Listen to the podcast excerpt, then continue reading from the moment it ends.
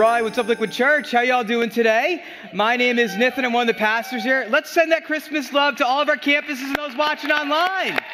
What's up, guys? It is exciting to be with you here as we are wrapping up our series, The Advent Conspiracy. Advent is a time for thousands of years that Christians have actually come together to prepare, to pray, to reflect as Jesus comes, his advent to earth. And so, as a church, what we've been doing is we've actually been lighting a candle on each of these, uh, these candles on the Advent wreath. In fact, we've asked a fa- different family every single week to come and light. And so today, we have a not so typical family family. This is actually a group of our young adults and our college students, 20 uh, somethings. You guys are all in your 20s, right? Okay. Also, give them some noise. I was going to card them earlier, but I decided not to. Um, but these guys actually meet every week, and I would say they're more than just friends. They're actually a family. Y'all know what a family is? It's when you're friends and you're so tight that you meet every week and you do life together that you actually become family. And that's what these guys have become. We've got Matt and Alex, Karina, Tiffany, Kat. I called her Kate last service. and we have Kaylee here. So, guys, thank you so much for coming. And so, in a moment, what they're going to be doing is lighting our final candle, and then they're going to be reading from the scripture. And the final candle that we'll be lighting on the wreath before we light the one in the middle is the peace candle. Now, the peace candle is important because it's the final candle that we light in preparation for Christmas Eve. Because on Christmas Eve, we light the Christ candle, which is in the middle, as a way to celebrate Christ coming to earth. And that's what we're going to be doing this Tuesday on Christmas Eve. We are going to be celebrating Jesus across all of our campuses, coming into our reality, breaking through our world. And there'll be a time of joyous rejoicing. So if you are here, we want to invite you to come out on Tuesday for Christmas Eve. We have 17 services across all seven of our locations. Pastor Tim's got a great message uh, for non believing friends of yours and family members. So it's going to be a really great service. I want to encourage you to come out and also to invite the folks that are in your life. Well, guys, we are going to be reading a selection from the Gospel of Luke where the shepherds actually encounter the angels. Check this out. A scripture reading from the Gospel of Luke 2 8 through 20. And there were shepherds living out in the fields nearby, keeping watch over their flocks at night. An angel of the Lord appeared to them, and the glory of the Lord shone around them, and they were terrified. But the angel said to them, Do not be afraid. I bring you good news that will cause great joy for all the people. Today in the town of David, a Savior has been born to you. He is the Messiah, the Lord. This will be a sign to you. You will find a baby wrapped in cloths and lying in a manger. Suddenly, a great company of the heavenly host appeared with the angel, praising God and saying, Glory to God in the highest heaven, and on earth peace to those on whom his favor rests. When the angels had left them and gone into heaven, the shepherds said to one another, Let's go to Bethlehem and see this thing that has happened, which, ha- which the Lord has told us about. So they hurried off and found Mary and Joseph and the baby, who was lying in the manger. When they had seen him, they spread the word concerning what had been told to them about this child. And all who heard it were amazed at what the shepherds said to them. But Mary treasured up all these things and pondered them in her heart. The shepherds returned, glorifying and praising God for all the things they had heard and seen, which were just as they had been told. Let's pray. Spirit of God, we just thank you so much for coming to the shepherds, giving them this first message of Christmas that you would come to the world. And Lord, I love the posture of the shepherds. They had this posture where they received you with joy. So, God, I pray that today, as we hear your word, that we would receive it with joy. The joy that was what sent the shepherds out to go and to share this good news that was not just good news for them, it was for all people. Let us receive your joy and send it out in Jesus' name. Amen. Can we hear it for our college family? Thank you guys so much. It has been a really exciting time as we have been uh, learning about Advent and kind of learning about what does it mean to actually push past the modern Christmas mindset, which is all about aspire to acquire. It's about getting bigger and more stuff and, and kind of getting into debt and then saying, actually saying, what if we actually slowed down this Christmas? What if we actually got back to what it's really about, kind of stripping it back down to its main essence? Because I think so often, We get so caught up running around, getting everything ready for Christmas, getting all the presents, all the food, all of that stuff ready, but we actually miss Christmas. We're so busy prepping that we actually miss the wonder. We miss the joy. We miss the beauty of what God has done for us. So we've actually invited you to go a little counterculture. We've invited you to join in the conspiracy, to actually push back against the holiday stress and the holiday craziness that kind of takes over, and actually get to the place where maybe we can worship fully this Christmas. Make Christ the center of the celebration. Maybe we can actually spend less so we can actually give more. In fact, that's what Pastor Tim talked about last week the idea of giving gifts that are relational, gifts that are personal, gifts that, that give our time and our effort and our creativity. And it was really fun last week after the service hearing all the ideas and all the creativity that you guys were sharing about what you're going to do differently this Christmas. Uh, Pastor Tim was sharing with me how this one man had was really struggling with what to get his parents for Christmas. They're a little bit on the older side. Uh, they were kind of in the season of downsizing. He's like, I don't know if I want to get them more stuff. I think they're trying to get rid of their stuff. And so he came into the service, still trying to figure out what he should get them. And then after the service, he had this brilliant idea. See, he knew that in his parents' house, in their basement, they had this stack of dusty old VHS tapes.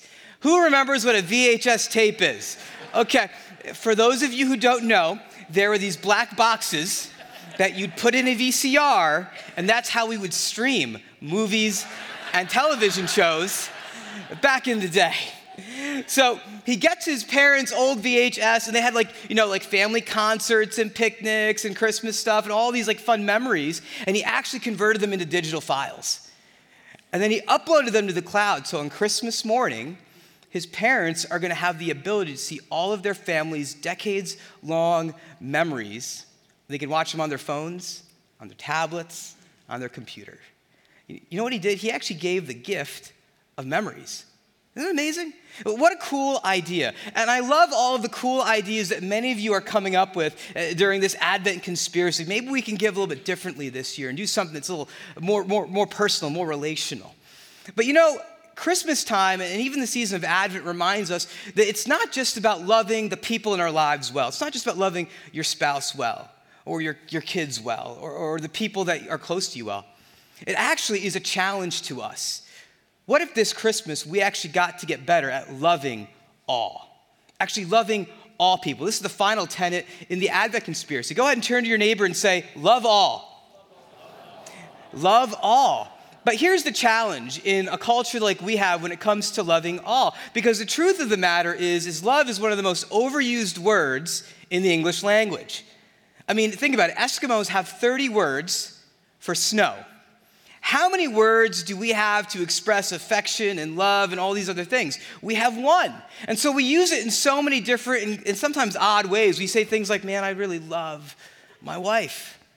I love my husband. I, I love our, our new baby. But man, I also love pizza. So good. I love heavy metal music. You know, I love an Iron Maiden Christmas. Come on now. You know, we, we use love in all these different ways. And I, one of the things that is so different about the Christmas season is that Jesus doesn't just tell us about love, he actually shows us love. He demonstrates what love looks like. God does that for us. In fact, one of the most famous verses of the Bible we find in John chapter 3, verse 16, which says, For God so what? Love the world, that he gave his only son, so that whoever believes him in him may not perish, but have what? Eternal life. You see, God demonstrated his son by sending Jesus into the world. Think about this for a moment. The God of eternity, the God that created the cosmos and the universe out of nothing. He comes into our world, he comes into our reality, the grit and the grime, and he comes into our daily grind so that he can show us his love that He is with us in the midst of this. And He shows us that the love of God is unexpected. People expected that God would send Jesus maybe as a powerful king, not as a vulnerable baby. And Jesus was born in poverty, not in a palace, not in great power. Even the way Jesus was announced to this world was really unexpected. You would have thought that God would have gone to the most influential and well liked people, but instead, he goes to the most reviled, hated group of people in the Middle East of that time. he actually went to the forgotten ones. He actually went to a group called the shepherds. In fact, Luke, who is one of Jesus' biographers, he's also one of Jesus's, um, his, one of the historians of the early Jesus movement. He actually writes this in Luke chapter 2, verse 8. He says, And there were shepherds living out in the fields nearby, keeping watch over their flocks at night. Now, I know that many of us, when we think of shepherds, maybe we think of something that's more like this. We think of Linus, right? This is part of our family's Christmas tradition. We make sure we watch the Charlie Brown Christmas special. You know, we got Linus, he's got his little blanket and a little headdress going there. That's how we normally think of Christmas. In fact, I grew up in a church where we would do these Christmas pageants. Any Christmas play survivors in the, in the house at our campuses? Okay. Uh, I say survivor because, folks, every year, I say nine out of 10 times, I was typecast as a shepherd. Every year I'd be like, yo, can I be Joseph this year? No, you can't be Joseph. How about, how about a wise man? Can I be a wise? No, you can't be a wise man. Can I be a camel? Can I be anything but a shepherd? But no, every year it was a shepherd and it's traumatizing. I don't want to talk about it anymore. So, but that's kind of how we think about the shepherds, right? They're these like characters that are sort of in the background of the Christmas story. Uh, we don't really know too much about them. We portray them as kids wearing bathrobes with stuffed sheep. But you know, the thing about shepherds, shepherding, it's this ancient practice that's been going on for thousands and thousands of years. In fact, today, there are people that are still shepherding like they were in the time of Jesus. If you go to Afghanistan and Uzbekistan, uh, Mongolia, you still have shepherds that are doing it the same way. In fact, here's a picture of a shepherd from Afghanistan. And so this is a guy who's with his sheep. He travels with them all around. He makes sure they have plenty of grass, they have plenty of water. He takes care of them. And again, this is a profession that still takes place in the same way, usually pretty much unchanged, except for one very important detail. See, the shepherds in the first century did not have a great reputation. They kind of had a stigma about them. You see, no one trusted them, no one liked them.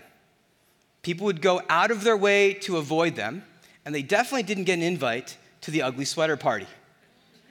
You see, these shepherds were, were pretty shady for the most part. In fact, they probably deserved it more than anyone else. Uh, to be a shepherd of that time, uh, you weren't like a soft person. You were grizzled. You were a tough. Uh, you, you, you had to be willing to work long hours. You were doing the stuff that no one else wanted to do. You were working out with the, with the sheep, and you were always with them wherever they went. You would travel with them. You were sleeping alongside of them. In fact, because of the way the job was, you actually couldn't own your own home. You couldn't own your own property. And so these shepherds were extremely poor. They had very little power, they had very little privilege, and they were kind of at the, at the bottom and, and on the margins of almost anything.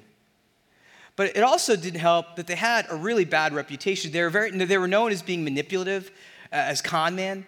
The stories they would tell each other about how they would get the best of you to make themselves look better. They were always getting into fights. They're always getting into some kind of conflict. Their words were essentially worthless.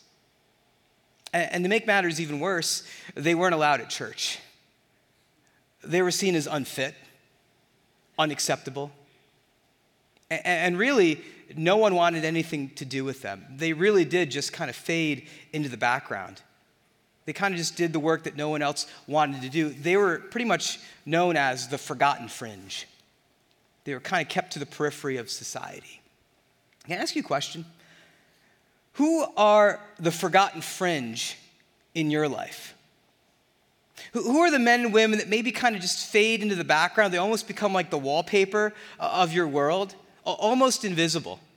And maybe we don't like to admit that sometimes, but those people do exist. So, one of the things uh, I usually do um, before I get into the office is I like to stop in at Panera Bread to kind of get some, get some work done. And the way I do it is I come in, and you know, Panera Bread's got these kiosks, right? So I go to the kiosk and I put my order in, I get my coffee, and then I hide in a booth because I really like being around people. And the problem is if I go to the counter, I'll be like, hey, what's up? How you doing? I'm like a golden retriever. I end up having this conversation and I start talking and I'm like, oh, I didn't get any work done. And so I'm like, okay, got to get focused. So I go, it's a kiosk, it's coffee, it's the booth, and that's it. And I just, I just got to focus in. So one day I go to the Panera Bread and the kiosk is not working. And so, number one, I haven't had coffee yet, so I am not your happy-go-lucky Pastor Nathan. I'm like, rah. And so, so I'm like, oh, you know, the kiosk isn't working. So I'm like, all right, maybe I'll just get a cup of coffee and then figure it out later. All of the coffee urns are empty. And so now, I, I, now it's like I've got no kiosk, I've got no coffee. Now I've got to talk to somebody to get coffee. And, and so I, I, go to this one woman, and, and this woman, I've always noticed her. Like I know that she's at Panera Bread, but I've never really talked with her. I never really engaged her. But I'm like, okay, I just ha- I have to go. I said, excuse me, ma'am, like, um, you know, the kiosk doesn't work. Uh, there's no coffee. I really need to get some work done. And she's like, don't worry, sir. Why don't you go get your computer set up, and then I'll, I'll get you a cup of coffee. And I said, all right, that's fine. And so I'm getting my computer set up and all this other stuff, and I'm feeling frustrated because I need my coffee. You know, you need your coffee, right?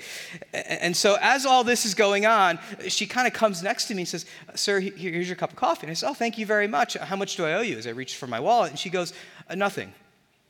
It's on the house. And in that moment, I just felt extremely humbled. Because here's someone who was on my fringe.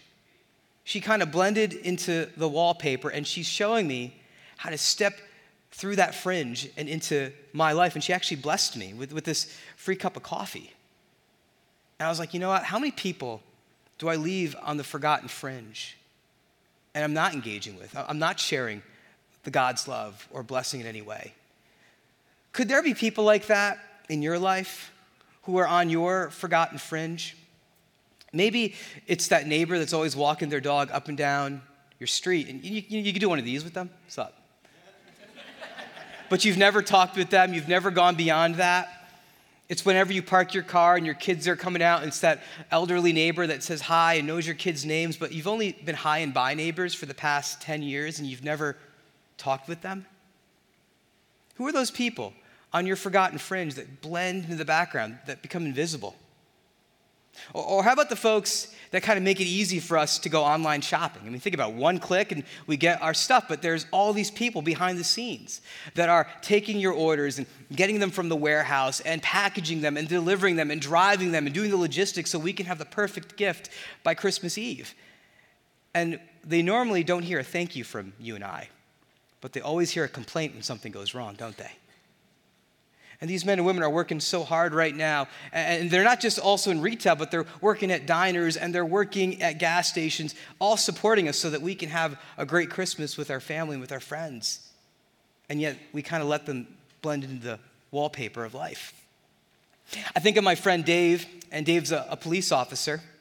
And this Christmas Eve, he actually won't be spending time with his family or friends. He's going to be working around the clock so that you and I can be safe and secure.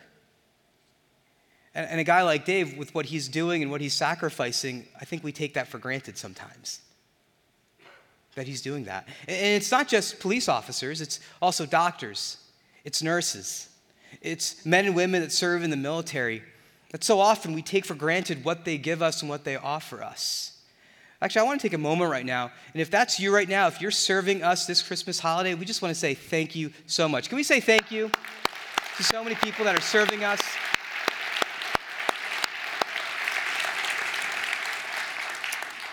But then there's some of you that you feel forgotten this holiday season because you're just trying to survive it. This is actually your first holiday without your mom. Maybe it's your first holiday without your dad a friend of mine named Haley, this is her first holiday that she's experiencing that she's lost her mom.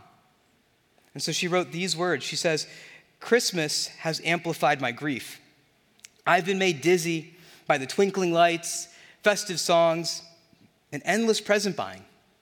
The pressure to be happy has knocked me off my feet.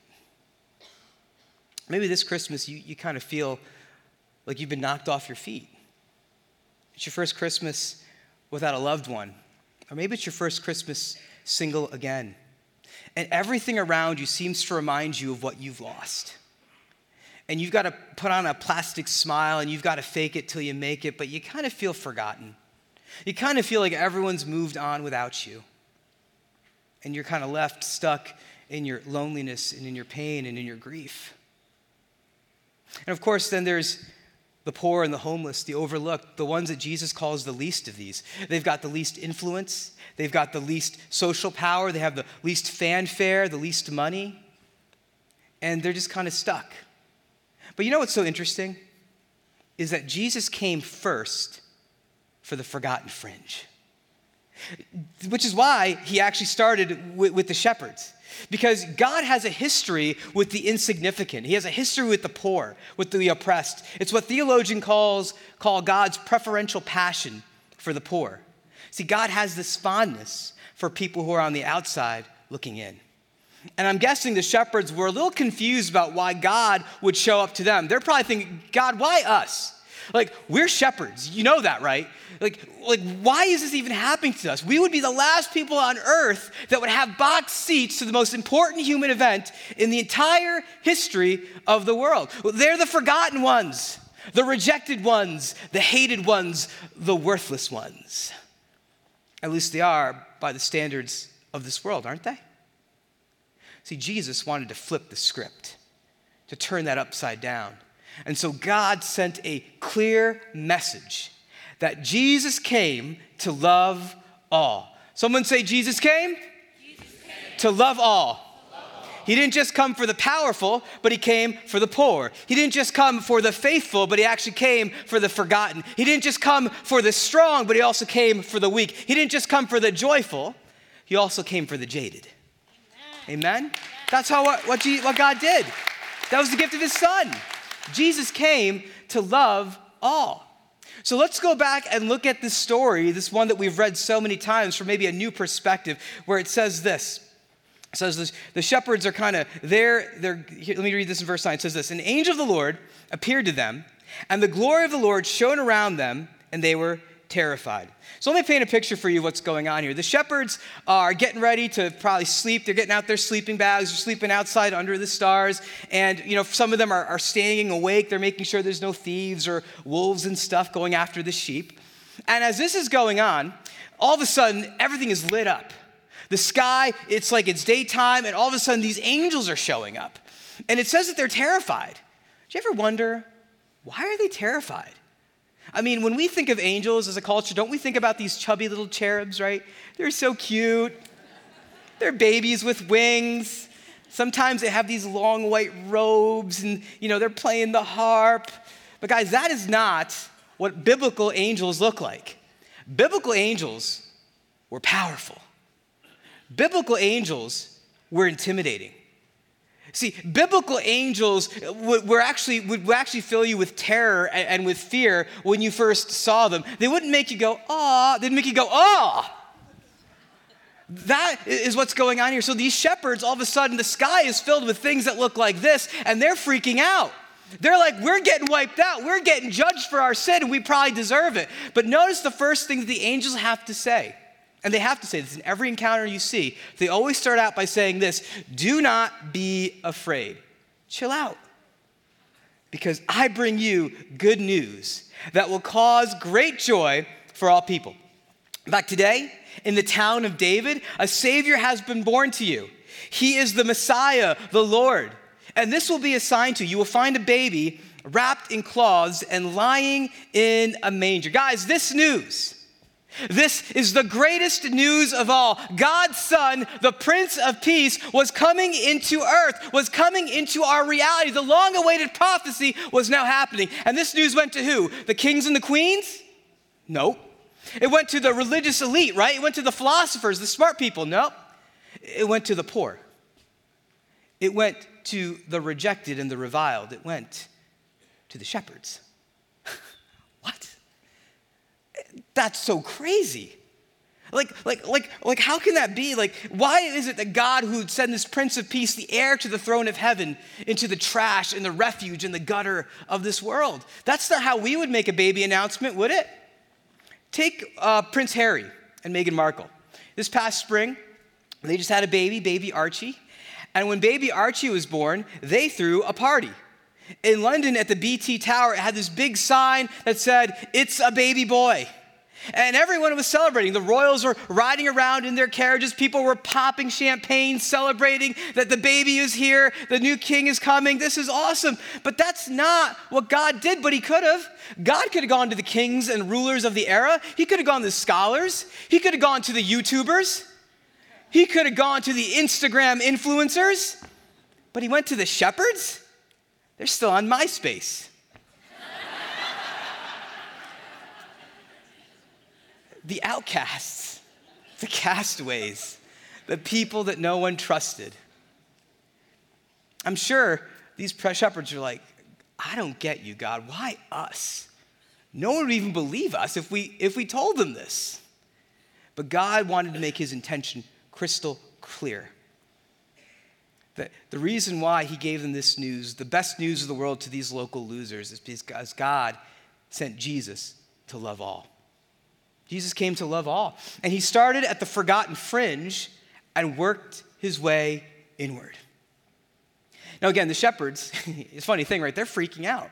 They're like, there's angels here, there are these illuminous beings, and, and they're telling us not to be afraid.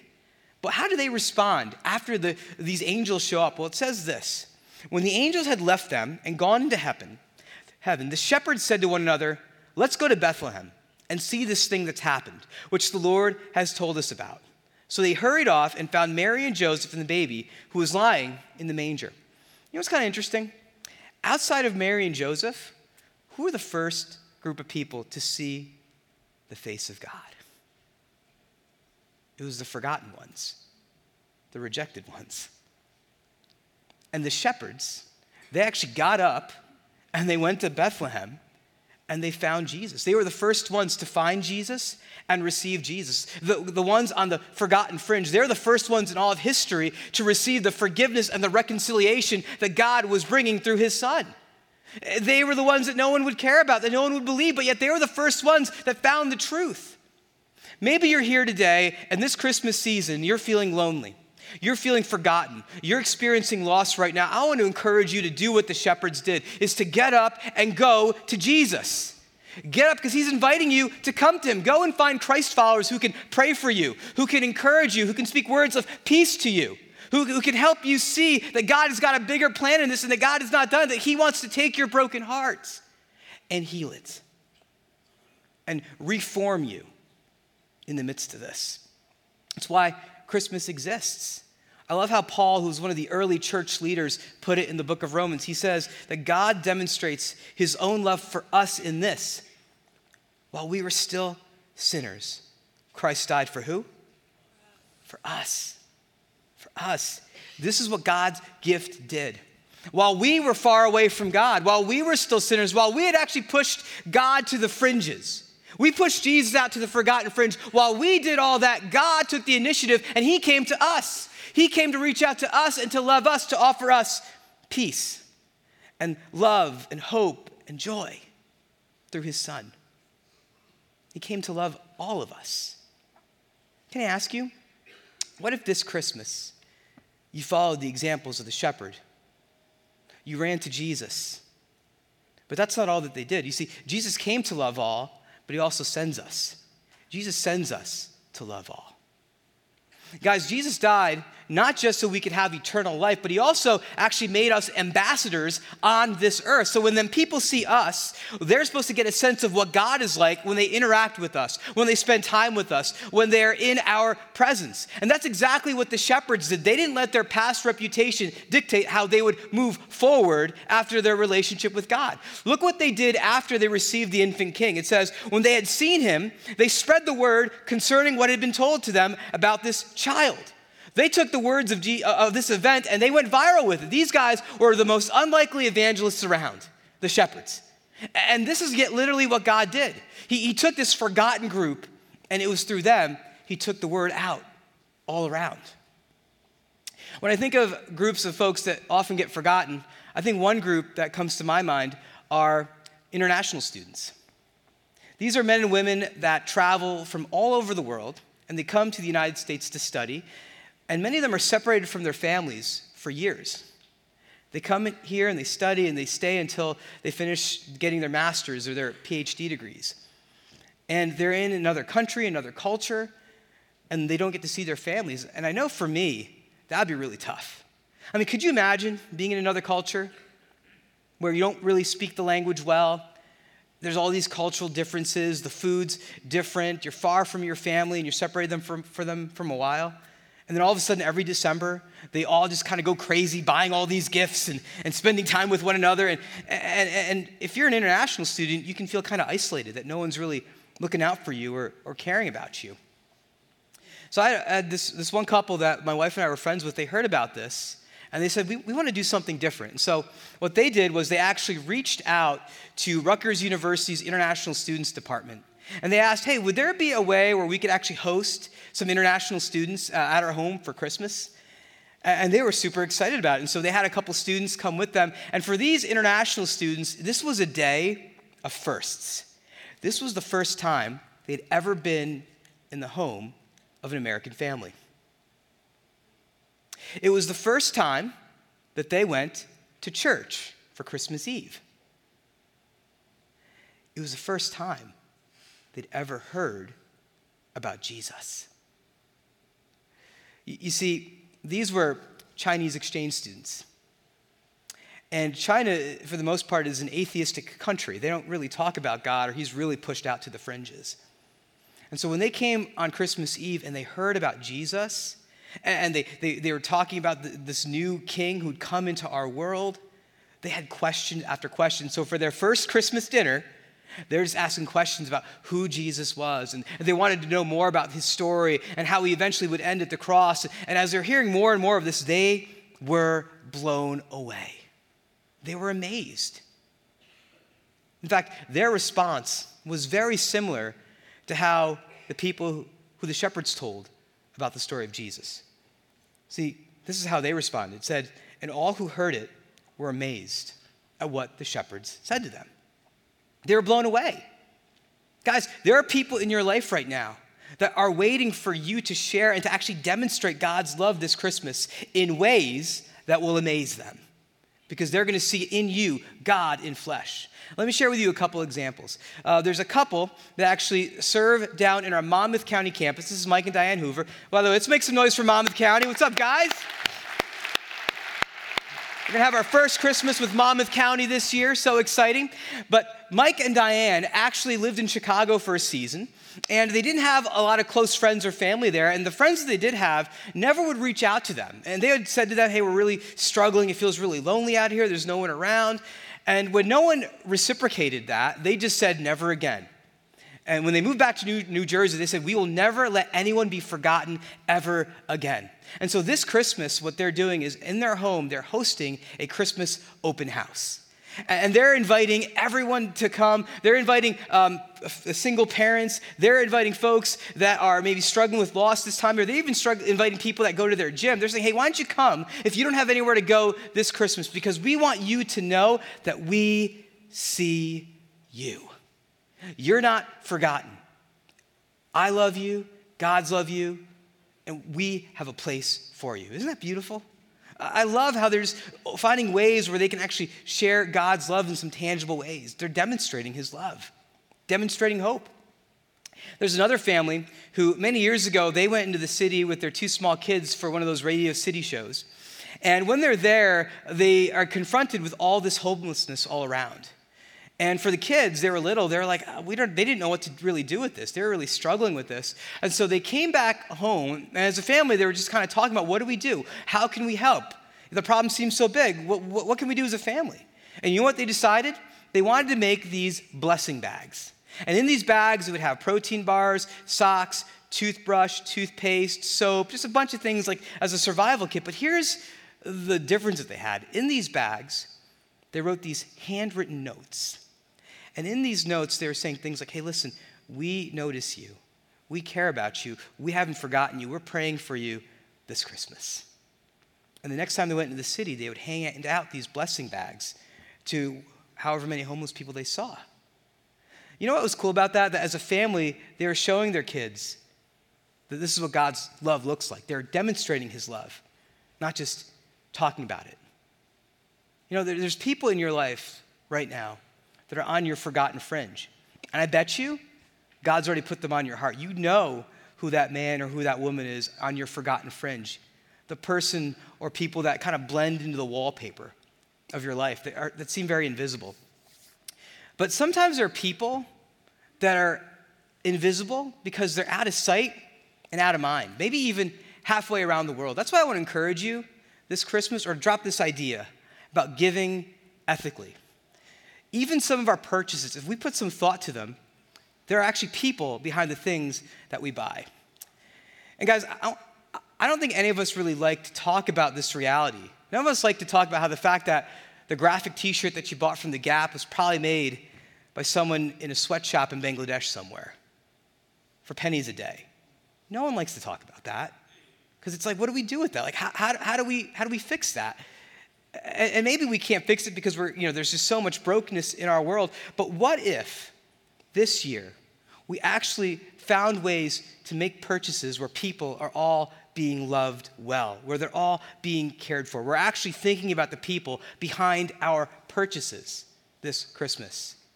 I remember you know, when my wife and I first got engaged, really struggling with this idea of how, how can we give ethically. Uh, you know, we, were, we got engaged, and this was our first Christmas as an engaged couple, and we are trying to figure out, okay, how do we do, you know, gifts and who goes to whose family? And so my wife and I are having this conversation. So she asked me, "What do you want for Christmas?" And so you know, I thought about it. I'm like, "This is our first Christmas as an engaged couple. This is exciting." I said, oh, "I've got a great idea. I would love it if you could get me a goat." That's how she responded to What?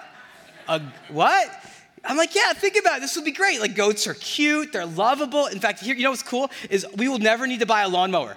We can always have a goat on a leash and it can eat our lawn and it'll eat our neighbors and it'll be great. It's, let's just get a goat. And she's like looking at me like, this marriage is going to end before it begins. and so, so I said, and she's like, are you serious? Like a goat? Go, well, uh, uh, here's what I mean. I had this catalog from this uh, organization called World Vision. And in this catalog, you could actually look at things that you can get for people in the two thirds world. And one of the things you could get is a goat, because you could buy a goat, and then this goat would go to a family in Africa. And this family in Africa, look, who doesn't want a goat, right? right? I'll get one for me, one for them. So, so, so here's what's so cool about getting a family in Africa a goat because this goat would produce milk and you could drink the milk and it would be nutritious. You could make cheese out of the milk as well. And then families would actually sell some of that, save the money, and be able to send their kids to school.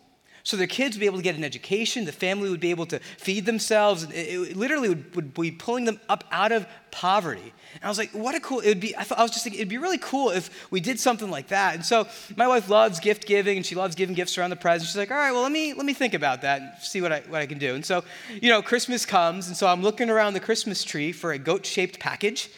Um, I'm like, well, you know, is there something, is there a box with holes in it? I don't know, like how this whole thing works. And so she, she gives me this box and it's got this like little bow and lid on it. I'm like, oh my gosh, what's in the box? And so, so I take the box and I open it up, and you know what was in it? It was a goat. Just kidding, it was a stuffed goat. Like they can't, that's like, you can't put a real goat in a box, people. Come on. So anyway, got this stuffed goat, but inside was this little card that said, We've donated this amount of money to World Vision to go to a family so that they could one day have a goat. And you know, we didn't miss out on anything that Christmas. Like, you know, we still did the presents thing, we got great gifts. But now there was a family that normally, that I'm not going to meet this family, I'm not going to even know who they are. But yet, this Christmas, they're getting blessed with the gift of life. They're going to be able to survive a little bit longer. And if you're looking for ideas on how you can give ethically this Christmas or even, you know, as the year goes on, if you open up your sermon notes in your Liquid Church app, I've listed dozens and dozens of organizations and companies where you can get everything from boots made by folks in Guatemala that are getting a fair wage, uh, blankets made by Syrian refugees, coffee made by Rwandan survivors. You got all this list that you can look in your app that you can use them for any last minute gift ideas or maybe throughout the year. You can start finding ways that you can actually give ethically and make a difference, not just here, but around the world. Now, I know at this point some of you are thinking, Pastor Nathan, what a great idea. I wish I heard this series, oh, I don't know, two months ago. I feel the same way. I'm like, I wish I, heard, I wish I heard this a couple months ago. But listen, here's what we're trying to do with the Advent conspiracy we want to plant seeds. Because let's be honest, Christmas time is not the time that we're the most consumeristic as a culture. Consumerism, I think Pastor Tim said this a while ago, is one of our gods. But what if we started to push back on it, not just at Christmas time, but every single year? What if we started to do these little acts of resistance against the consumerism all around us? You see, I think it can get overwhelming because we're thinking, oh, I got to redo everything. You don't have to redo everything. I love what Pastor Tim said last week. Maybe you just do for one. You pick one person this Christmas on your fringe. So, who's your one? Who's your one? Uh, you know, I, I know that for, for many of us around this time of year, we're going to start binge watching our holiday favorite movies, whether it's the Hallmark Channel or, or Netflix or Disney Plus. But what if you added to your binge watching fringe watching. You're actually taking a look about the people around you that are forgotten. I know for, for some of you right now, you've got that one or two people that, you know, they're on your fringe. It's your barista, it's your neighbor. But for some of you, you're like, oh, I don't really know who that person is. I don't even know who, that, who, who I'm supposed to invest in. Well, if, if that's you today, maybe you'd consider joining us as a church because we want to help an entire family of people that are often forgotten. In fact, that's what this year's Christmas offering is about. We are going to transform our Clean Water Cafe here in Morris County into a Monday to Friday full service coffee shop staffed by teens and adults with special needs. And a lot of people overlook and discount men and women with special needs because they have intellectual and developmental disabilities, and they get pushed to the forgotten fringe. But we want to let them know that you're not just welcome here, but we're making space at the table for you to have a voice. So you can actually contribute something. You know, we've been talking about this idea of spending less this Christmas, right? Like, we're going to spend less. What if you took that money that you spent less and you gave it to a cause that you would really help people that need it? You see, that's really what our Christmas offering's about. But also, Christmas is the time where you can invite the overlooked in your life. Maybe this Christmas, God's telling you you need to invite someone to Christmas Eve. Guys, on Tuesday, we're celebrating Christmas Eve. We're going to have a candlelight service. Pastor Tim, man, he's got an amazing message lined up. It's a salvation message. If you've got men and women in your life that don't know Jesus yet, and maybe it's people you've been investing in, you've been praying for, you've been hanging out with at the gym and going out for coffee with, this is the time where I want to encourage you to take that risk and invite them to come with you on Christmas Eve. Maybe this is a Christmas that they don't just receive a tie or whatever gift they get, but they actually get to receive the gift of hope, the gift that comes through Christ. I don't know who your one is. Who's your one? And how does God want to bless them through you, his ambassador, this Christmas? Let me pray. Spirit of God, I am just uh, stunned. I'll be honest, God, I don't always understand you. You went to these shepherds that were ignored and overlooked, but yet the message that you downloaded into them was so powerful that people, it didn't matter who they were or what they had done or what was in their past. That message changed and transformed them. God, would your message continually change and transform us and shape us today? As we receive your word with joy, would you help us and let it overflow out of our hearts into a world that's hungry and looking for you? In Jesus' name.